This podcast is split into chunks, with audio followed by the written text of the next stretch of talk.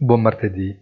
Forse l'unica osservazione da fare in un lunedì fotocopia delle ultime sedute è la risalita dell'oro sopra i 2000 dollari.